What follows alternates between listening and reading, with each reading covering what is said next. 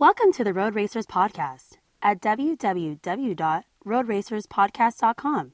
Now, get ready for the drop of the green flag. Welcome to the Road Racers Podcast. This is Derek Ross, your host of Road Racers Podcast. That's cars racing on road courses. Left turns, right turns, up through the gears, down through the gears, on the brakes, on the gas, sliding around, having a good time, rain or shine. Hey, and if you're not a big road racing fan, maybe just hang out for a bit, see how you like it. Strap into your seats, let's go to the track, let's talk to some people, have some fun when it comes to the world of road racing. So, sitting here with Cindi Lux. Good, very We're good. at- On a hot day. at, uh, how are you doing, eh? Yeah, no kidding. No kidding. No, doing good. Doing good. We're at Miller Motorsports Park. Got your uh, Mopar Viper out there, car number two, How we do? ready to rock. Getting there. Tell me a bit about uh, your weekend. You know, to be honest, it's been uh, it's been kind of a Know necessarily a scramble, but it's a little uh, little confusing here on the setup. We're chasing it pretty hard, to be honest with you. Um, usually we're able to kind of nail it pretty quickly, but this track is just throwing everybody for a loop, and we are just about throwing everything all but the kitchen sink. I mean, it's just amazing what we're doing right now. So, I mean, we've changed diffs twice on gear ratios. We changed types of discs. We changed spring rates about four times. We changed, I mean, transmissions. You name it. I mean, the roll center we changed it. We, I mean, it's just. I don't think the guys have made this much change on a car on our cars in many, many, many races. But this track, Miller, what happens is it is it is very fast, but it's very smooth. It's almost to the point where sometimes it's almost too smooth, where there's actually no grip on some of the stuff. And the wind blows slightly because it's so dirty out here. It even gives you a little bit more of a challenge to find grip. So, no disrespect to the track. It's not the track's problem, but it's just a little bit more challenging for teams to set up for. So, And you know the track very well since you're an instructor here Right. at the. What was the full name of the school? Miller Motorsports Park. Yeah, it's is the driving school here, uh, Miller Motorsports Park, and it's uh, yeah. So in one ways, it's a little bit frustrating on my side because I know exactly how a car should operate and where it should operate, Sure. where the car should be. But you know, on the side of this coin, you know, right now in the first practice round, we're we're eighth. Um, we're only a second out of the top spot, but within the first 15 cars, there's only one second that divides us.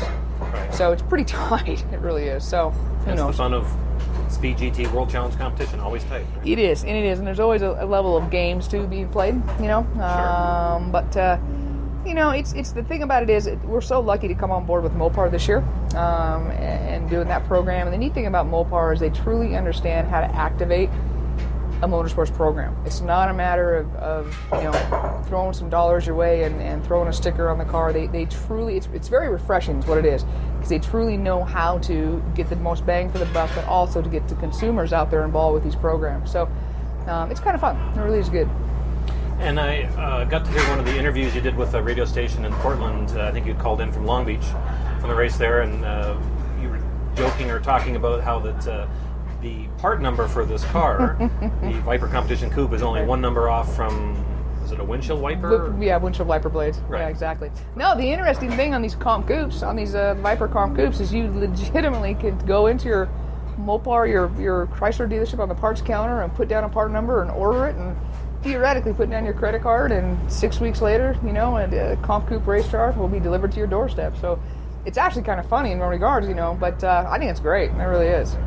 Well, I'm sure you have a lot of people following you for a number of reasons. One is I first met you in the early '90s, um, both living back up in the Northwest, and you were chasing a clutch problem on a little German-made uh, Exactly, car, which I think exactly. you still have. That still car? have that car, you bet. car. Yep, Okay. yep. I was at Portland uh, International. Yep. And uh, know you've been road racing forever, but and uh, obviously a woman driver, which is very much in vogue these days. and uh, of course, you're not new at this. You were one of the originals of motorsport, and people just now now you're at the level people kind of go, who? Cindi? Who is this? Who who's- is this? yes, Yeah, right, yeah. right. Who's this new this new kid on the Exactly. block? Right. It's kind of this overnight sensation that takes 20 years. Twen- Yeah, that's right, exactly. So I was going to ask about your, your early days. So, you know, like I say, uh, whether a conference weekend or SCCA weekend in Portland, uh, I think it was actually one of the six hour enduros where I first met you. How did you get involved in motorsports? Well, there's the real story, then there's the fun story. But actually, uh, my Take family, actually, it's kind of, no, my, my family. Don't listen, kids. Go to bed. Exactly. Go to bed. Don't, don't listen to this deal. Uh, my family was involved in motorsports. My grandfather and father, my two older brothers. But being the youngest in the family, um, I was never really allowed to go to the racetrack because back then it was not a place for girls and babies to be and stuff. So when I was born, uh, the family kind of at that point, my dad decided to kind of hang, kind of hang it up Um, but both my two brothers, one was a drag racer and the other was a road racer. But again, eh, being the youngest, I was never allowed to go with him to the track and whatnot. But it wasn't until I graduated from college in, in Tacoma, Washington, went down to Los Angeles, got a job for actually Toyota Motor Sales down there. Um, I stayed at my first couple paychecks and went to a driver's school. And after that, I realized I had to do it, and I went and bought a, a car from Paul Rossi, you know, and Oh, picked sure. the car up and had. And it- the, the funny thing now, is, I look back on it, I bought the car, and I remember trailering it home on a U-Haul trailer. I lived in an apartment in Hermosa Beach. I had no tools. I had no garage. I had no place to put it. The, the thing sat on this U-Haul trailer, in an open wheel trailer, in front of my apartment for like two days for me to. And by then, it took me a while to find a place to store it. I mean, it's just. I look back on it now and I just cringe. I'm just like, what was the stupidest thing? And I went and maxed out every single credit card that I had, you know, and did that for a couple years. And a couple guys there at actually at Toyota felt bad for me, and a couple of guys in the tech shop, so they came out to the racetrack and kind of helped out. And so one thing led to another, and then we kind of came on board with Mitsubishi and, and did some stuff with them back in the late '80s. Um, did a lot of endurance driving with them, which which I think really gave me a solid ground at that point from a driving standpoint. And so we did a lot of, of that, um, and then we just kind of moved on and started doing some other stuff. But it it took me about seven or eight years to do my own programs. You know, eating macaroni and cheese and living out of the back seat of the you know one of our tow vehicle or something. But um, it just it, there's many nights, many times where I just could have very easily hung it up. Um, you know, and people think sometimes there's doors open up because you're a female. Well, it's a bunch of crap is what it is because the bottom line is you got to perform on the racetrack i mean Right. it's just you got to bring home the checkered flags people say well from a marketing standpoint well in some cases it's actually worked against me people don't realize that i go in these corporations looking for you know sponsorship money sometimes some corporations are so old school they're not going to want to take the chance to sponsor a female because they want somebody per se that's going to win so it's it's kind of almost sometimes it works against you. You know what I'm saying? So, but the other side, um, you just got to. That's the reason I spent many years focusing on my driving is that trying to make myself a better race car driver. So when I'm in the cockpit, that I can get the win. So when on Monday morning when I pick up the phone or go in front of the boardroom, that there's something to show versus just I go out there and you know tromp around in 20th place. Right. You know, no, we set the we set the pole position, we set a track record, we came in with the win, you know, and the whole thing. That's what helps the business side. So you know, to kind of answer your question in a long, long-winded way, you know, it's it's it's a career. It's been a long time. You know, um, it's never say never on on the die side, and you just got to keep, you know, coming along and, and just keep pushing. And you know, there's been some times where we make a lot of sacrifices. I mean, it's like any race car driver will tell you. It's it's this is a sport that you have to make sacrifices in order to get ahead. Sometimes it works, sometimes it doesn't. You know, and it's a hit and miss, but. So it's it makes you very humble. It really does, and it makes you appreciate. Like right now, for for example, right now with this Mopar thing, this thing can go away as fast as it came. You know, so I'm working very very hard to make sure that we are exceeding their expectations. To make sure from a business standpoint that we're we're good to go. Well, I know uh, personally from the days my father uh, purchased a 62 Chrysler the week I was born, and I still remember the mats on the floor of that Chrysler that said Mopar.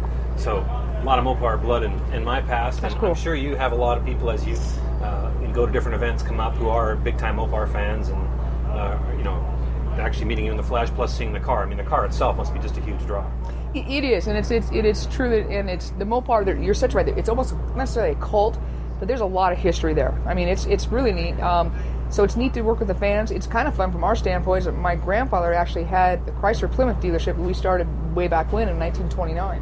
Awesome. So it's kind of fun. I remember as a little girl when I was like nine, ten years old, sweeping out the, the parts counter, you know, on weekends, uh, summer help and stuff. And so that in the we- Northwest? Yeah, yeah. And so actually, my brothers drag raced all the AAR Cudas, you know, way back when, and, and my brother road raced, you know, Par products. And so it's it's kind of neat. It's, it's fun for the family, for me now to quote unquote be part of the factory Mopar program, especially with our family heritage and stuff. And so in fact, I didn't even tell them until the announcement was ready to be made for logs. I didn't want to, you know, jinx the deal, or I didn't want to get them excited, you know, and and uh, it was a really proud moment. when I was able to tell the family that we got the deal. They must have been very very proud. Yeah, it was pretty neat. it That's was awesome. pretty neat. So a lot of your time is spent here at Miller uh, teaching, Yes, it is. and uh, hear awesome things about the school. Uh, tell us a little bit about the it's school. it's really a state of the art facility. It really is. Um, the school there's it's multifaceted, and I mean in, in such regards, the equipment is brand new. Uh, Ford is obviously heavy involved, heavily involved with our programs. Um, we run the Mustang GTS here, um, the V8, and it's just there's a great training car. They really are.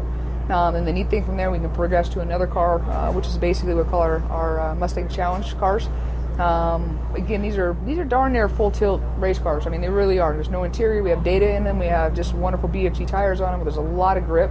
And there's and then we go into the Ford GTs. We have programmed people to come out and drive the Ford GTs. They can come out and drive Cobras. They can anything with the Ford badging just about. They just keep delivering cars to us, and just just kind of incorporate the program. So it's getting very very popular. You know, it's a neat place to teach. As you know, being around other racetracks. Sure. This is probably one of the most safest tracks. You know, Alan Wilson and Desiree did a great job designing it. Um, for, for it's very difficult. You have to do something pretty darn stupid in order to hit a wall here. You really, really, or have a huge mechanical failure. These guys have made this probably one of the most safest racetracks in the country. So, from a teaching standpoint, it's wonderful. Um, I, I think that's part of the draw that people have here. Plus, just look around. This facility is a state of the art. I mean, if you just awesome. close your eyes, you don't want to say that you're at Le Mans. You know. Yes, yeah, it's, a great facility. So, growing up with the family influence of automotives, automotive side of the business, plus the racing side, um, maybe someone in your family or other racers, was there someone who uh, you as a young girl growing up looked at and, and was kind of a, uh, you know, you may have said, I want to be that person or be like that person, or did you have some people you followed as a kid? You know, Derek, that's the, that's the weirdest thing is that I never really followed racing growing up because at that point the family was putting it on a back burner. You know what I'm saying? Sure. And and that's what was, I mean for me it was all about horses. I showed horses all the way from six years old all the way up till I graduated from college, and that was what 23, 24 years old. I mean, I mean, big big effort. We you know it's kind of like a, the, the equivalent to what we're doing here in the Sure. world of, of showing and stuff. But um, no, it wasn't really until I kind of just went off, started doing it, where I really started noticing, well, well, this sport's kind of fun. And, and you also ski race too, is that right? Yeah, we did that for a while and, and uh, studied the martial arts, played a lot of tennis. I was actually on the tennis team for, I think what it was is that I, I was always maybe a very competitive person. You know, um, competition always kind of drew me in. Um, and it wasn't until I actually went down and saw my brother race. Where was he? I think, I think he came down to Riverside or Portland, and, and I saw him race at one point. And I'm like, God, if my brother can do that, I most certainly can do it. You know, and that's you know that's what kind of started the process. Well, it's very fitting the name of the car driving is a Viper Competition Coupe because you're all about competition, right? Exactly. I mean, it, it, it's kind of strange that it's it's yeah. I mean, I just love I just feed on competition. Yeah, I know you love to get in there and mix it up with the boys. Hmm? Had the pleasure of uh, well, going back 10 plus years working with you on a number of programs for manufacturers Yep. and tire companies and stuff. And uh, it's always a good thing when I'm told, hey, Cindi, Cindi's deal. Okay, we're all Not even no no. It's some, some good stuff, and it, it's just you know, and that's sometimes being a female, you know, can like I said, be a good thing, bad thing. But the bottom line is, the car doesn't know any different. Right. If you're driving it, I'm driving it, or whatever, you know. I mean, bottom line, the car's going to do what we tell it to do. Yeah. it's not rocket science and stuff for God's sakes, you know. Right. So, so it's kind of interesting seeing the females right now in the sport. You know, um, it's it's people say, well, you're kind of surprised by it, or is it kind of neat? And I was like, to me, it's it's not that big a deal. Right. If you get in, if you're in good equipment, you got the dedication, and you got the you know the the, the right ability to do the job, it's gonna come. It's Right. totally gonna come. So, um, yeah, it's it can be it can be challenging, like I said, but most of our part, you just gotta have fun. You just gotta have a good time. Well, we wish you the very best, and we don't want to take up more of your time because we know we are actually right in the middle of a, a race weekend. That's right. Uh, look forward to hearing in the future more good things from you and uh, hearing the story of how you got the handle on this car and uh, ended up being one of your best weekends. Well, yet. I certainly hope we have good results for you, you know, and I hope we have a good ending to the story. But uh, right now, I'm, I'm very cautious, as to say. And last night, I was probably awake. I probably got about an hour and a half sleep the whole night. So I'm pretty worried about this weekend. But uh, you know what? The bottom line is, it, it is what it is, and, and I'm sure these guys will put a good race car underneath this. And if it's a 10th place car, it's a 10th place car. If it's whatever, but bottom line is, we got a race coming up in two weeks, and we'll be there too. right. So Lime Rock is Uh, we are on next outing will be Watkins Glen. Watkins. Watkins Glen. Lime Rock will be for touring cars, and then we head off to uh, the Glen. Right. and then we head back to Road America and all sorts of fun stuff. So It is one of those great feelings when you're in the car, checkered flag goes, or the lights go, drop the clutch, foot to the floor, and everything else to worry about it's out the door. out the door. It's what in front of you. What's in front of you. Just make it happen. Yep. Deal and with it. Is what it is. and with, the, with this series, dude, standing starts, it's exactly that. It is probably the biggest rush a race car driver can have is to do standing starts in these cars. It is so loud on the start straightaway. You know when you, everybody had the RP, you can't even hear your motor because everybody's right there. They're on the rev limiter and stuff, and it's just let me just tell you, that's a different ball game going into turn one. Um, Yeah. Four abreast on the deal. It's uh, it Well- can be a little hair raising at times. Enjoy it on your website some of the video clips of going into Turn One at Long Beach, and talk about uh, overamping on the on the audio. It was like wow, that's like a swarm of bees. It was, it was yeah, pretty wild. It's pretty wild. But yeah, it's a great move. So, Cindi, thank you very much. Thanks, Derek. The Road Racers podcast would like to have your input. We're always looking to make this a better show, and we'd like to get your feedback. Now, there's two ways to do that. Please call us on our comment line, 206 888 4301. And please let us know which podcast it is you're commenting on. Your comments may be used in upcoming shows. So if you got a good idea and you want to hear yourself on the Road Racers podcast, call us in. Let us know what you think. Again, the number is 206 888 4301. And if you prefer not to have your voice on the show or not to be heard, then you can send us an email. Just do it to feedback at roadracerspodcast.com. Again, that's feedback at roadracerspodcast.com. Now, if you know somebody specifically that should be on this show, please let us know. We want to make this one of the best things you can find out there in the world of motorsports. This is Derek Ross, hoping you've really enjoyed the show. We'll see you at the track. You have been listening to the Road Racers podcast on Race Remote. Your host has been Derek Ross. To subscribe to the Road Racers podcast and for all show notes and more information, you'll find us on the web at www.roadracerspodcast.com. You can also find us on iTunes. The Road Racers podcast is a production of Race Drive Interactive Inc., providing winning interactive solutions for the motorsports industry. Road Racers podcast is copyright 2008 Race Drive Interactive Inc. All rights are reserved. The Road Racers podcast is a proud member show of the Race Remote Media Network. Motorsports at its best. No batteries required. For all the latest shows and updates, please visit www.raceremote.com.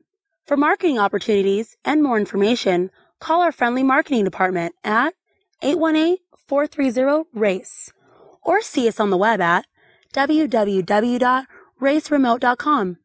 Thanks for supporting motorsports. Now get to a race event and take a friend. I'll see you at the track.